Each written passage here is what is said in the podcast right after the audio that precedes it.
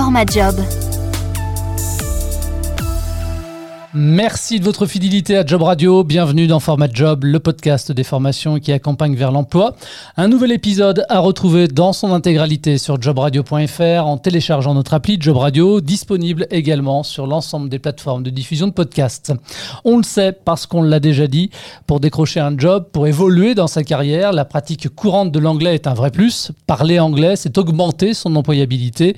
Dans le cadre de l'exercice de leur profession, 80% des cadres sont censés maîtriser la langue et pourtant, d'après Cadre Emploi, presque 50% d'entre eux redouteraient d'avoir à s'exprimer en anglais tant ils trouvent leur niveau mauvais. Et c'est une réalité confirmée par Education First qui publie chaque année son classement mondial des pays par la maîtrise de l'anglais. On va en reparler avec nos invités. On essaiera de comprendre pourquoi, pour quelles raisons il s'agit d'un enjeu stratégique et même politique. Et surtout, on va essayer de comprendre ce que l'on peut y faire pour y remédier. Bonjour Sana Randa. Bonjour. Vous êtes la fondatrice et CEO de Linguaphone. À vos côtés, Martin Courte, bonjour. Bonjour. Vous êtes responsable du développement chez Linguaphone France Éducation. Bienvenue à tous les deux et merci euh, de répondre à mon invitation. Sana, à quand remonte la création de Linguaphone alors, Linguaphone en France a été créé en 2005. Euh, par contre, le groupe Linguaphone, lui, c'est, euh, il a été créé en 1901. Et on a toujours l'habitude de dire que c'est la deuxième marque la plus vieille des langues après Berlitz, qui a été créée de mémoire en 1840 euh, quelque chose. On peut rappeler brièvement ce que vous faites concrètement au quotidien? Alors, nous sommes une entreprise, ce qu'on appelle de formation linguistique. Notre métier, si je le dis autrement, c'est d'accompagner des professionnels euh, ou des jeunes adultes à communiquer ou à travailler efficacement dans une langue étrangère, l'anglais, mais pas que. Nous sommes dans un environnement européen. Nous opérons sur euh, trois marchés. Le marché des, des professionnels, qui a été notre marché traditionnel, mais on opère aussi dans le marché de la transition, donc tout ce qui est demandeur d'emploi. Et puis ce qu'on appelle un peu le, le particulier, alors qu'il soit jeune ou moins jeune, dans le cadre des nouveaux dispositifs de formation type le CPF. Alors qui dit formation en anglais ou dans une autre langue étrangère, d'ailleurs dit également formateur. Qui sont les, les, les formateurs chez Linguaphone? Normalement, nous, on part du principe qu'on peut difficilement dissocier une langue de sa culture. Sachant que c'est déjà le cas pour l'anglais, parce que l'anglais est devenu l'espéranto international. On n'a plus, mais quand même, euh, on se rend compte que ce qui intéresse quelqu'un pour apprendre, il y a quand même tout un imaginaire derrière. Donc nous, nos formateurs, ça va être euh, soit des natifs ou des personnes qui, à minima, ont beaucoup vécu dans un pays anglophone, donc ils sont capables de faire le lien avec, euh, avec la culture, de donner cette envie et cet imaginaire. Et bien entendu, c'est des gens qui sont diplômés, c'est des gens qui ont des diplômes aussi qui est certifié en tant que formateur auprès d'adultes, parce que c'est notre principal public. Et on va surtout s'attacher à avoir des formateurs qui ont déjà eu une expérience active autre qu'enseignants. On veut des gens pragmatiques, concrets, parce que vu que ce que nous souhaitons, c'est aider la personne à communiquer efficacement, communiquer efficacement, ça veut dire comprendre et se faire comprendre. Donc, au-delà d'une grammaire parfaite, par exemple, il faut que je puisse, par le geste, par tous les moyens qui me sont donnés, me faire comprendre et comprendre.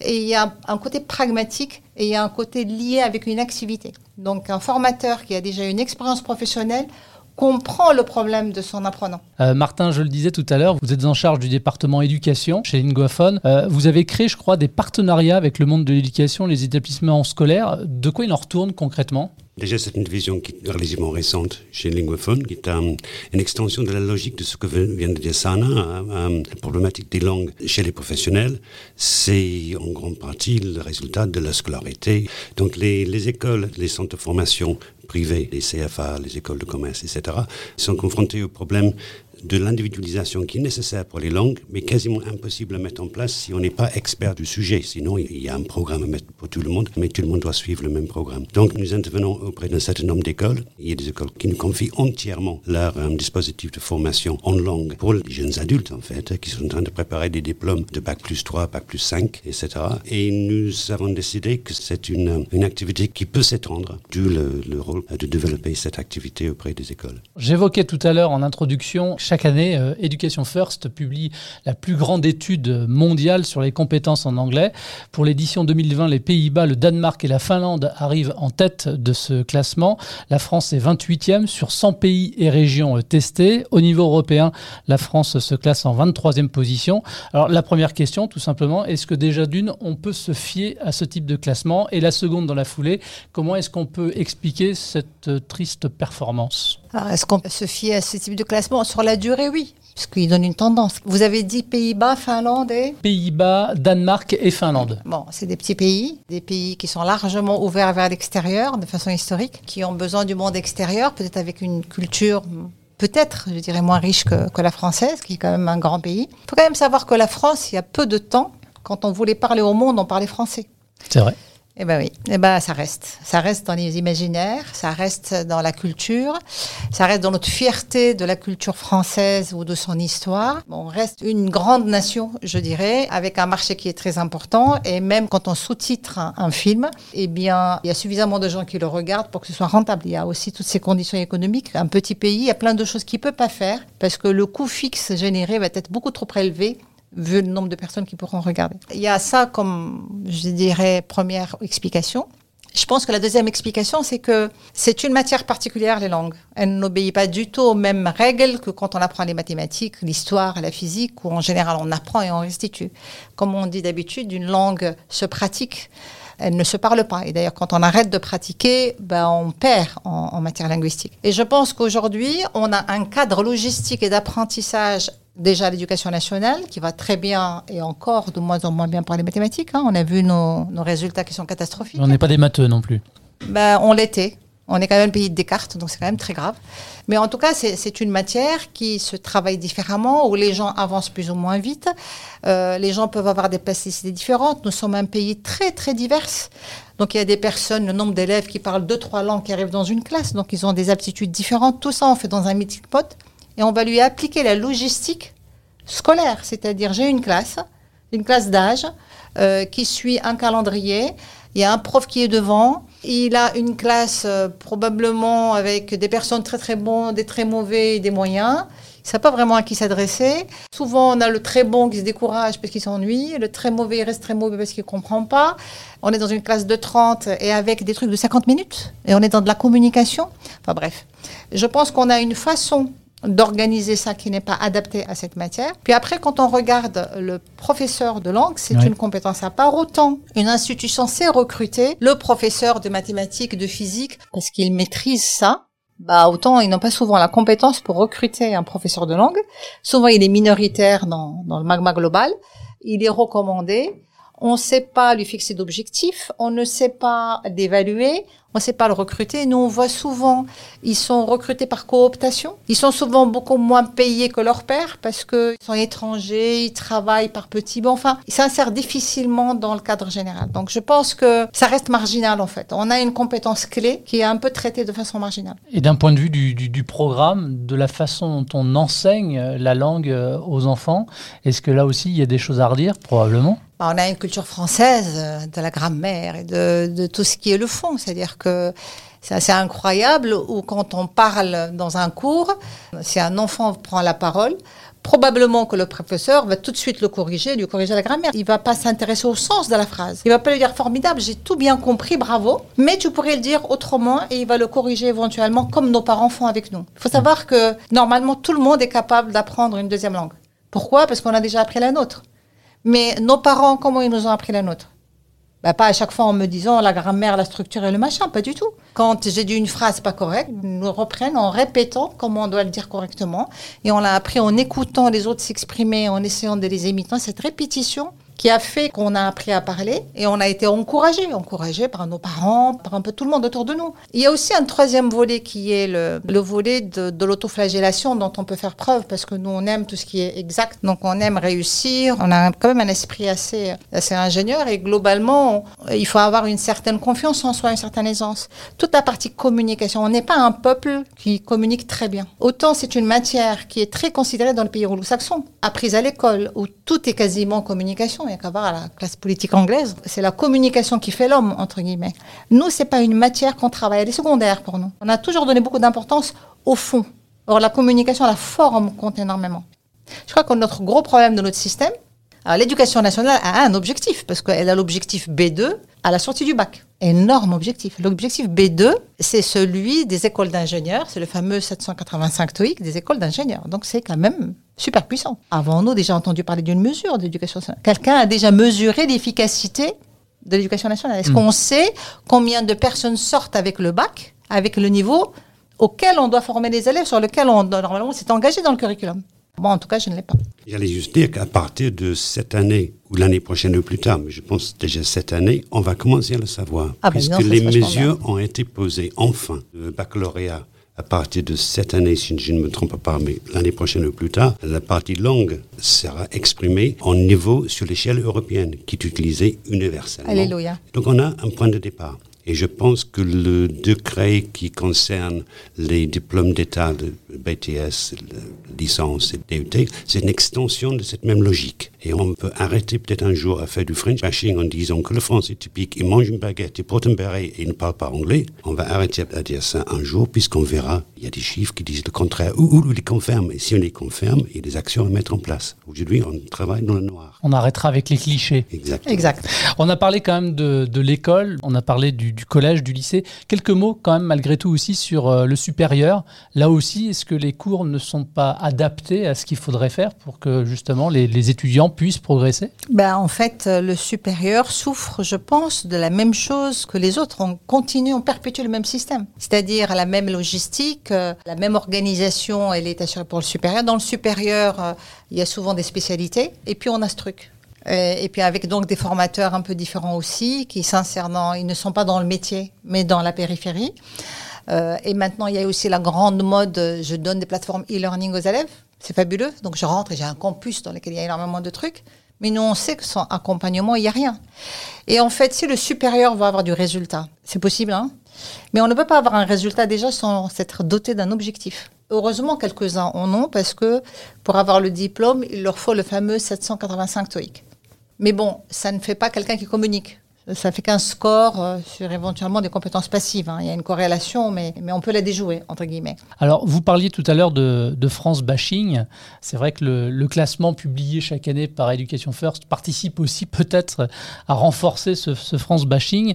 Toujours est-il qu'en pleine période de confinement euh, et de fermeture des universités en raison de la crise sanitaire, euh, le gouvernement a publié les 3 et 5 avril dernier un arrêté et un décret qui rendent désormais obligatoire de passer à un examen d'anglais dans un organisme privé pour obtenir son DUT, euh, son BTS ou euh, sa licence. Euh, déjà d'une, comment est-ce qu'on peut interpréter cet arrêté et ce décret? On a l'impression que tout d'un coup, les politiques en ont eu marre et qu'il fallait faire quelque chose. Bah, disons que je pense qu'ils ne peuvent pas continuer de dire au peuple qu'on ne fait rien. Un politique, c'est ça. C'est que on a un problème, il faut que je montre au peuple qui m'élise euh, que je fais quelque chose. Donc il y a une prise de conscience des pouvoirs publics. C'est pour ça qu'il y a une dimension politique énorme à ce décret, qui est très bonne parce que pour nous, ça fait quand même, on a été très schizophrénique en France sur ce sujet. On entendait les présidents dire que c'était super important, mais quand même le nombre de gens qui ont fait les meilleures écoles françaises qui n'alignent pas de mots en anglais quand ils sont à l'international. On en a eu, c'était scandaleux. Quelques présidents qui ont laissé quand même des souvenirs indélébiles. Ils ont fait les nains. C'est ce qu'on fait de mieux euh, en France normalement. Donc c'est quand même assez incroyable. Donc euh, ce décret, il montre pour une fois la reconnaissance de l'importance de cette compétence. Et l'autre chose qu'on y voit qui est super intéressante, c'est que ce qui est écrit dans le décret, c'est qu'ils veulent un examen ou un test qui soit reconnu de façon internationale, qui va être unique, uniforme. Le même Et pour fait- tout le monde. Voilà. Le fait qu'il y ait le même test pour tout le monde, on va avoir une comparabilité. C'est quand même assez extraordinaire. Avant, j'avais mon, je peux dire mon enfant, il fait BTS commerce ou BTS tourisme. Ok. Alors on va avoir un tas d'indicateurs peut-être si je vais sur le site du BTS, mais globalement, il y en a très peu que je peux vérifier, qui sont vérifiables, qui sont mesurables. Bah, celui-là, il le sera. Ce qui sera donné par un tiers indépendant et c'est une mesure réelle pour tout le monde. Donc pour nous, c'est un décret qui est très important parce que ça reconnaît l'importance de la compétence et surtout deux, ça va créer une comparabilité. J'imagine que demain, peut-être qu'un parent, il va regarder euh, bah, quel est le niveau le niveau d'anglais auquel sortent les élèves de, cet endroit versus cet autre. Mm. Je rappelle juste ici que les très grands MBA ou les très grandes écoles d'ingénieurs internationales, elles mettent sur leur site leur score GMAT ou leur score euh, TOEFL de l'entrée. Et plus il est élevé, plus ça monte la sélectivité et la qualité de l'école. On y arrive. Doucement mais sûrement. Doucement mais sûrement.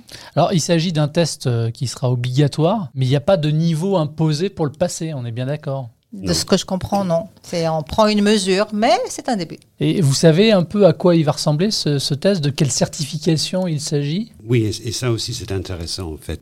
Avant de parler du test même, ça va quand même poser une question au privé, toutes les écoles qui préparent le, le BTS, qui font aujourd'hui exactement ce qui a été décrété par le gouvernement pour le public. La partie privée qui fait aujourd'hui le BTS, il y a 70% des élèves en BTS qui passent quand même un TOEIC à la fin. Mais quelque part, c'est contradictoire avec tout ce que nous on dit. Puisque passer un test sur papier avec du QCM qui démontre que j'ai retenu mes verbes réguliers et que je sais très bien ce qui veut dire tel terme dans tel contexte, ne veut rien dire sur ma capacité à communiquer et donc rentrer dans le monde professionnel de manière opérationnelle. Donc vous êtes en train de nous dire quoi Que c'est inutile? C'est que non, non. c'est utile. Mais ça pose la, la dichotomie des objectifs pour les écoles.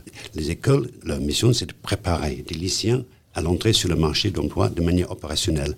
Les langues, ça doit être la seule matière où je recrute quelqu'un qui sort d'une école et je dois lui reformer derrière et lui redonner des cours parce qu'il n'est pas compétent. Ça pose vraiment un problème. Et le test ne résout pas ce problème-là. Ça donne une mesure. Le test qui a été adopté au grand étonnement de tout le monde, on s'imaginait qu'on allait avoir une bataille entre les tests de Cambridge ou le TOEIC ou le TOEFL, ce qui est connu en France. Et qui font référence. Et qui font référence. Dans le monde du travail également. Évidemment. Dans le monde du travail et en grande partie dans le monde économique euh, mondial. Mais l'appel d'offres a été euh, accordé à une entreprise grecque qui est spécialiste de l'organisation de tests et qui se trouve à un test de l'anglais qui s'appelle Language Cert, qui est peut-être un très bon test. Hein. C'est positionné pour concurrencer les tests de Cambridge, qui eux sont très sérieux, mais qui sont lourds, un peu académiques, qui demandent entre une heure et demie et presque trois heures en fonction de son niveau. Je ne dis pas que c'est un mauvais test, mais c'est un choix très étonnant. Bah, disons, ce qu'on ne comprend pas, c'est que nous avons des tests reconnus de manière internationale ou à minima reconnus sur notre marché. Celui-là, on ne le connaissait pas. Et euh, pour l'instant, vous n'avez rien vu de ce à quoi ça allait euh, ressembler? Non. Pas vu. Évidemment, je, suis allé regarder et j'ai parlé hein, aux équipes qui produisent le test, hein, qui sont évidemment extrêmement positives dans la présentation. Mais il me semblerait que ça ne teste pas plus les compétences que le TOEIC ou le TOEFL ou les autres tests que nous avons sur papier. Et on pourrait s'attendre quand même à ce qu'à un moment donné, on essaie d'évaluer la compétence communicative des élèves qui sortent de l'école et non seulement la connaissance académique. Je pense que le plus étonnant, c'est que ce sésame, parce que c'est un sésame qui va être donné aux élèves des BTS, DUT et licence, euh, c'est un sésame que les recruteurs ne connaissent pas. Mais maintenant, quelle est mon interprétation de ce décret Il y a une troisième logique que j'y vois. En tout cas, on vit beaucoup de changements, et des choses assez rapidement en fait. Jusqu'à peu, quelqu'un qui faisait une licence, un DUT ou un BTS allait sur le marché de l'emploi. Avec la crise 2009-2010, on a mis 10 ans à nous en sortir. L'élève, il continue le plus loin possible dans ses études. Donc, on n'a plus d'élèves qui sortent après Bac plus 2. C'est très rare. Beaucoup plus rare que ce qu'on avait avant. Et ce qu'a constaté l'éducation nationale et les politiques, c'est que le, le, jeune adulte qui commence par un BTS ou un DUT, c'est une première marche, comme une prépa. C'est une première marche dans sa scolarité. Et il va s'arrêter au bout de ces deux ans pour réfléchir à son orientation encore éducative. Le problème, c'est que s'il ne maîtrise plus les langues étrangères au bout de ces deux premières années, énormément de pans, même éducatifs, vont se fermer. Donc si on veut laisser à, ce jeune adulte la possibilité de s'orienter éducativement comme il le souhaite, et ensuite évoluer aussi dans l'emploi, eh bien il faut qu'on s'intéresse aux langues. Et je pense que c'est aussi le changement de comportement des jeunes qui fait qu'on a ce décret et que du coup, on ne peut pas se contenter en tant que pays d'avoir des étudiants, en tout cas, qui à, Bac plus 2 coincent parce que ben, ils peuvent pas faire un tas de choses qui les intéresseraient, architecture peut-être, ou peut-être informatique, ou numérique, ou hmm. communication. Qui ne peuvent pas avec la barrière de la langue. Exact. Donc le décret, il précise bien que c'est un examen à passer dans un organisme privé, euh, Linguaphone est un organisme privé. Finalement, c'est aussi une bonne chose pour vous, quelque part, euh, ou pas? Du tout. Pas plus que ça. Pas plus que ça. Alors, ce qui est très bon pour nous, c'est la reconnaissance de la compétence, de son importance. C'est très bon. L'organisme qui a été sélectionné par l'éducation nationale, c'est lui qui va faire l'administration de cet examen. Donc c'est eux l'organisme privé, c'est pas nous. Hein. Il faut distinguer le fait que l'éducation nationale a choisi par appel d'offres un prestataire pour administrer et fournir les tests dans le public. Ça ne concerne que entre guillemets, les universités et les euh, IUT. Les écoles privées qui font passer le BTS doivent respecter le décret et l'arrêter et faire passer un test internationalement reconnu dans le monde socio-économique près de tous les élèves. Mais ils sont libres dans leur choix. Ce qui est intéressant, c'est que, si je prends un exemple un petit peu exagéré, mais euh, le BTS de la coiffure, qui aujourd'hui n'est absolument pas intéressé par les langues, ben, ils vont passer le test obligatoirement. Donc certaines choses vont commencer à bouger à ce niveau-là. C'est bien d'avoir une coiffeuse qui parle anglais aussi. Bah, c'est très bien, surtout. Ou un coiffeur. Hein, surtout en zone, euh, tout à fait. C'est bon pour elle. C'est bon pour elle pour son évolution et pour sa vie, mais voilà, c'est aussi une nécessité. On est dans un pays où on reçoit beaucoup d'étrangers. On est dans une situation très particulière aujourd'hui.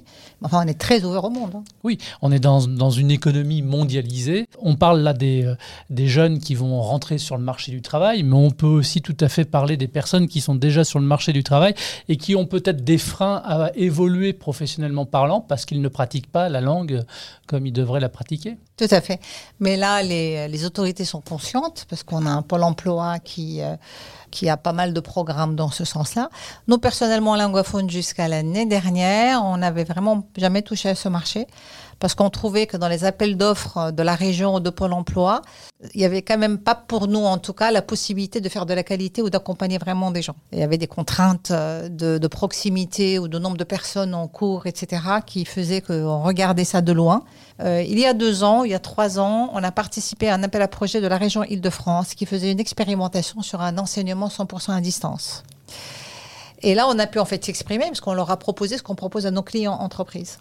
Et on a fait ce projet qui était un énorme succès et sur lequel on a capitalisé pour également participer à un appel d'offres de Pôle emploi. C'est un appel d'offres qui devait être plus ou moins expérimental et entrer en vigueur, je crois, en mois de septembre 2020.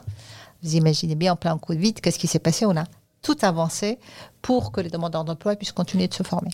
Donc, dans le cadre de ce dispositif, on accompagne sur des métiers, donc c'est ça qui est intéressant. Donc, on, identifie des métiers et on accompagne les demandeurs d'emploi à apprendre à communiquer dans ces métiers-là. En fait, c'est quasiment sur, beaucoup d'endroits, quelquefois des formations métiers légères, parce qu'on sait qu'ils connaissent la technique, mais on va reprendre des fondamentaux pour leur apprendre à utiliser le vocabulaire, soit de la cuisine, de l'hôtellerie, de l'accueil. Le vocabulaire professionnel. Exactement. Il y a une préoccupation forte de ça. Il y a des dispositifs très qualitatifs maintenant qui sont les dispositifs 100% FOAD de Pôle emploi, parce qu'on est dans des petits groupes, chacun, ils sont sur la communication, on a le temps de communiquer, et que dans le positionnement qui est fait, on tient compte des disponibilités, des contraintes, des objectifs. Donc tout ça, toute cette individualisation dont bénéficient les salariés de nos grands groupes, ben, ils sont mis au service du demandeur d'emploi, et donc ça fonctionne. Eh ben, tant mieux. Euh, Martin, je voudrais également que l'on s'arrête sur un sondage que vous avez organisé euh, en ce début d'année euh, sur le réseau social LinkedIn pour Linguaphone. Il s'agit d'une enquête sur l'enseignement des langues dans la formation initiale. Alors, l'enquête n'est pas terminée, donc c'est une petite avant-première quelque part aussi aujourd'hui. Quels sont les, objectifs finalement de l'enquête et les questions qui sont posées?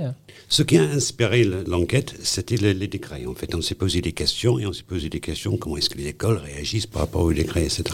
Et en même temps, on avait aussi besoin d'être un peu conforté dans ce qu'on dit auprès des écoles. Donc, nous avons effectivement eu cette idée de lancer une enquête et on est ravis des retours.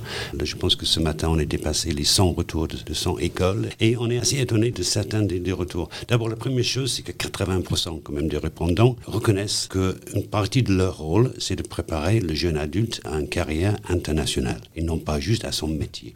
Même 80%, ils reconnaissent que c'est un enjeu stratégique pour leur attractivité en tant qu'école auprès des élèves. Et des parents. Les parents des élèves. Et les employeurs. Et les employeurs.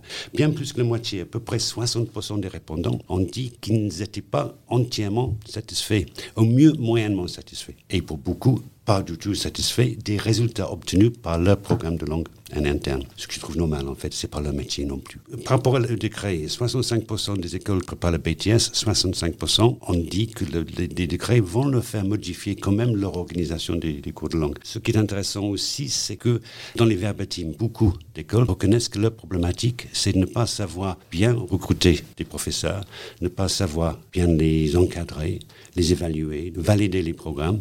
Et en fait, la réalité, c'est que trop souvent, on dépend de la qualité du prof individuel, puisque le centre de formation de l'école n'est pas capable de lui donner les directives nécessaires, de créer le référentiel de compétences linguistiques vers lesquelles les professeurs doivent, euh, travailler. Les écoles ne disent pas que leurs profs sont des mauvais profs. Ils disent qu'ils ne savent pas les alimenter correctement, les guider, etc. et qu'ils dépendent trop de leurs propres profs hein, parce qu'ils ne savent pas les, les évaluer eux-mêmes.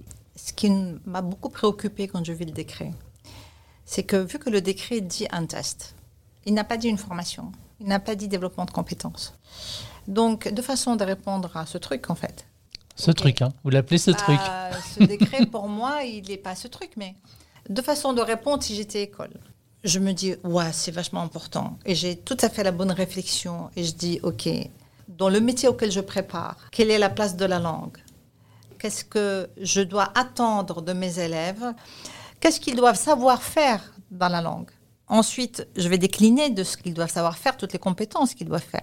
Après, je dis, OK, mais quel est l'écart que je dois mesurer? Est-ce qu'ils ont tous le même écart Est-ce qu'ils doivent tous tout acquérir? Est-ce qu'il y en a qui sont mieux? Donc, c'est soit on a une approche très professionnelle et très qualitative, et en fonction de l'écart qu'on constate, donc l'objectif que je me donne, moi, entreprise, moi, entreprise de formation, c'est-à-dire école, mmh. par rapport à, au métier auquel je prépare, qui peut ne pas être élevé. Par rapport au métier auquel je forme, je décide un objectif, et derrière, en fonction de l'écart que je constate chez les élèves, je dois individualiser les parcours. Donc, il y a ce choix-là qui est super qualitatif. Puis après, il y a l'autre choix qui est, oh là là, encore des contraintes, encore des coûts. Alors heureusement que le gouvernement pour le public, il a dit qu'il prenait en charge le coût des tests. Mais là où je crains, c'est que là où il n'y avait pas de cours qui étaient organisés dans ces métiers, c'est dire ok, ben, le gouvernement passe des tests, il passera des tests. Et c'est pas pour autant que moi, DUT ou BTS, etc., je continuerai de donner des cours. Donc on ne sait pas ce qui va se passer. Il y a beaucoup d'incertitudes encore en fait. Ben, c'est normal, c'est le début. On a quand même une bonne voie. Euh, déjà, euh, j'espère que le décret restera simple, parce qu'on a quand même aussi tendance en France d'avoir des, choses assez simples et qui deviennent une complexité de dingue. Ah bon? Non. on sait quand est-ce qu'ils vont être passés ces, les, premiers tests? En fonction du diplôme. Hein. Ça rentre en vigueur dans deux ans ça va commencer à, tomber. Bon, ça laisse le temps d'y voir un peu plus clair euh, dans les mois ou les, semaines à venir, en tout cas. Euh, Sana, chez Linguaphone, du fait euh, de cette année 2020 qui aura été vraiment particulière, on va dire, pour ne pas dire autre chose, comment vous vous êtes adapté, vos enseignants, vos formateurs, comment ils se sont adaptés justement à la crise sanitaire? Vous avez fait en distanciel? Comment ça a fonctionné? Tout à fait. En fait, nous, on était euh, déjà prêts, en fait. Bah, D'abord, on a eu la petite grève qui était une répétition intéressante. Juste avant, il y a eu une grève de la SNCF qui a duré un mois ou un mois et demi. Donc, euh, du coup, on avait déjà initié le mouvement qu'on avait déjà initié avant, parce que nous, on faisait déjà beaucoup de formations à distance euh, avant. Ce qui était extraordinaire, c'est que je crois que c'est le, lundi soir qu'on a dû fermer le centre. Lundi après-midi, il y avait des ordinateurs prêts pour ceux qui n'en avaient pas. Donc tout le monde est venu se doter d'un ordinateur parce qu'on a la chance d'avoir plein de portables dans l'entreprise. Et mardi matin, tout le monde était on et il y a eu une continuité de service parfaite. Vous parlez du lundi soir où a commencé lundi, le on a fermé et mardi, on a continué. L'interruption qu'il y a eu n'était pas du fait de nos formateurs ou de linguophones, c'est nos clients. Alors, nos clients, beaucoup, la première semaine, ils l'ont très mal vécu, la deuxième aussi. Et c'est commencé à rentrer dans l'ordre au bout de deux, trois semaines. Visiblement, vous avez été agile et résilient. Tout à fait. Merci à tous les deux d'être euh, venus sur ce plateau. On aura l'occasion de se retrouver. Et puis, Martin, vous reviendrez nous faire un petit point détaillé aussi euh, sur l'enquête, puisqu'elle est toujours en cours sur LinkedIn jusqu'au 31 janvier. Hein. C'est bien ça? Avec grand plaisir, effectivement, 31 janvier. Merci à vous. Merci, également à vous de votre fidélité à Job Radio et à très vite. Tous les podcasts de Job Sont à réécouter sur l'application Job Radio et téléchargeables depuis toutes les plateformes de diffusion de podcasts.